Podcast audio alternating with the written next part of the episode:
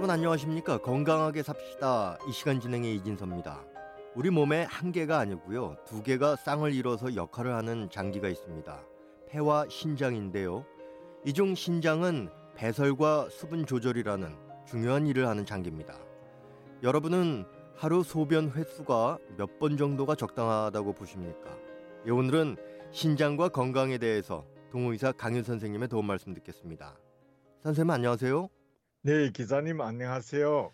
네, 제가 좀 전에 그런 말을 했는데요. 하루에 평균 몇 번 소변을 보는 게 적당한 겁니까?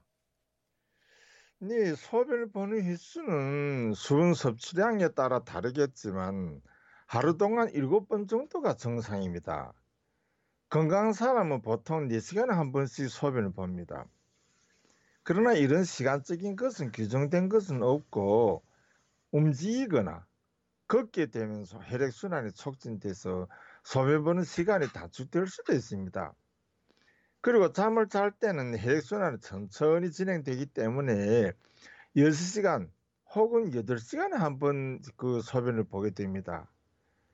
그리고 젊은 사람과 노인의 경우 또 여성과 남성의 경우에도 소변 시간이 일정하지 않게 나타나기도 합니다.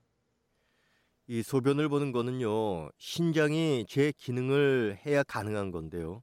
신장이 어떤 장기인지부터 좀 설명을 해 주십시오. 네, 신장을 우리말로 콩팥이라고 부릅니다.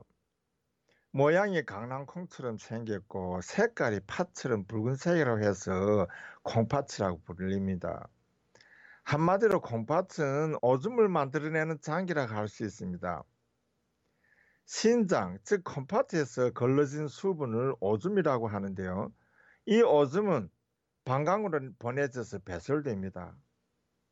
콩팥은 하루 동안 약 180리터에 달하는 혈액을 거르는 과정에 몸 안에서 여러 가지 대사 활동을 통해 만들어진 노폐물을 소변을 통해서 외부로 배설되게 합니다. 그리고 우리 몸으로 들어온 약물이나 독성 물질도 콩팥에서 걸러져서 체유로 배설됩니다. 이런 관계로 몸에서 생기는 질병을 치료하기 위해서 여러 가지 독한 합성 양약을 사용하게 되면 그것이 신장에도 작용해서 신장이 병들게 합니다. 주로 류마티스 관절염을 치료하기 위하여 사용하는 약들은 독성이 심하기 때문에 신장이 상하게 할 수 있습니다. 이런 약을 사용할 때는 물을 많이 마시라고 의사들이 권하는 것은 약의 독성을 해석시키고 축적을 최소화하려는 의도입니다.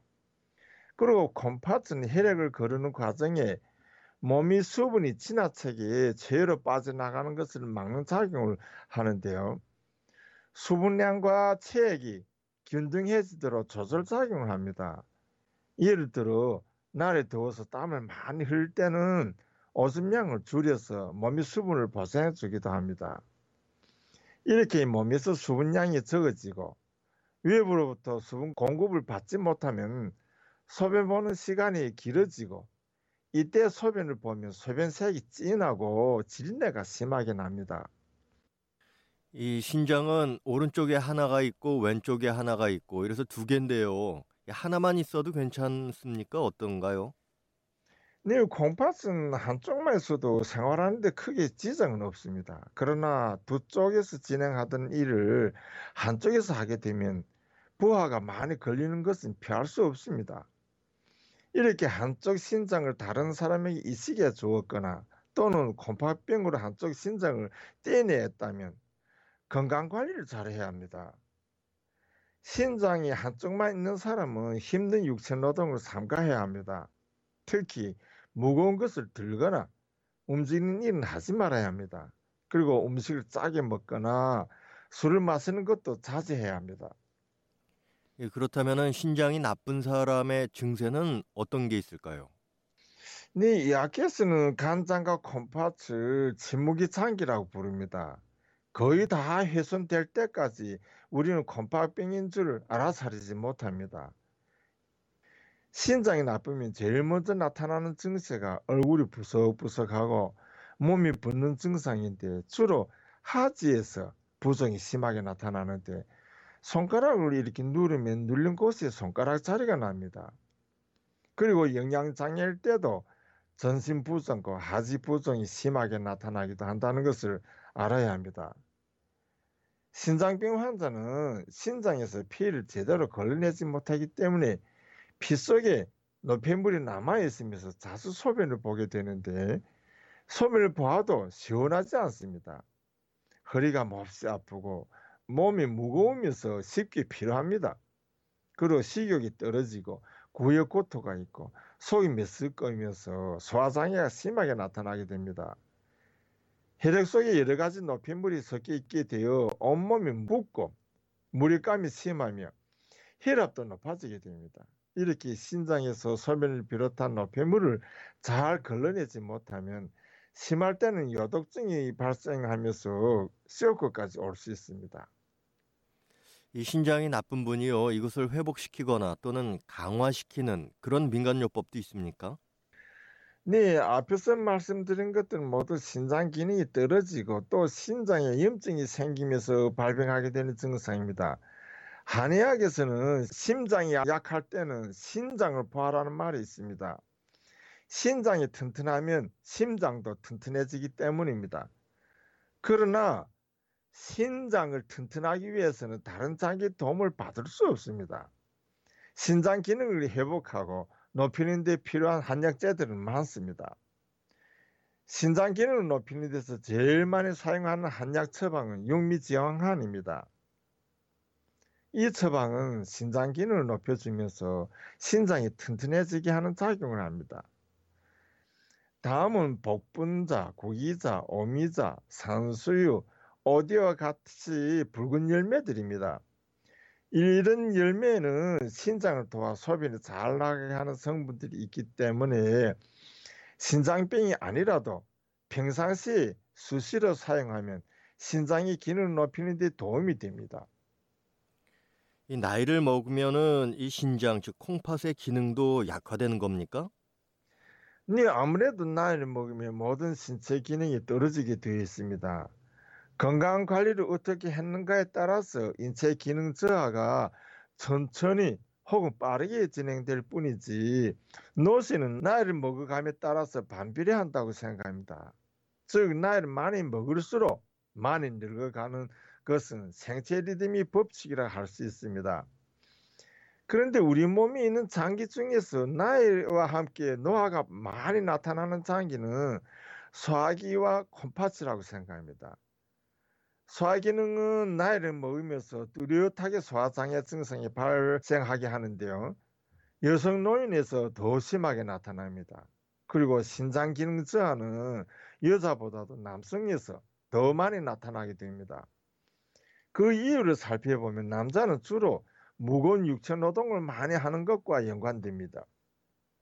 그리고 이제 그 민간요법을 보면요. 음식 맛의 신맛을 많이 느끼게 되면 신장이 나쁘다 이런 말이 있는데 맞습니까?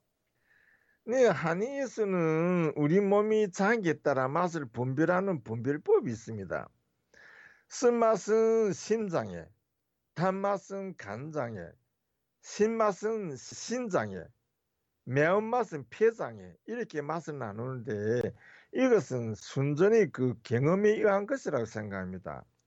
우리나라 속담에 입에는 써도 몸에는 좋다라는 말이 있습니다. 이것은 쓴맛은 심장을 튼튼하게 해준다는 뜻이기도 합니다. 그리고 간염 환자일 경우에는 단 음식을 정상적으로 공급해 주는 것도 민간요법 중에 한 가지이지만 간장 질병을 치료하는 데 적합한 치료 방법으로도 그 되기도 합니다. 네, 이제는 마칠 시간이 됐습니다.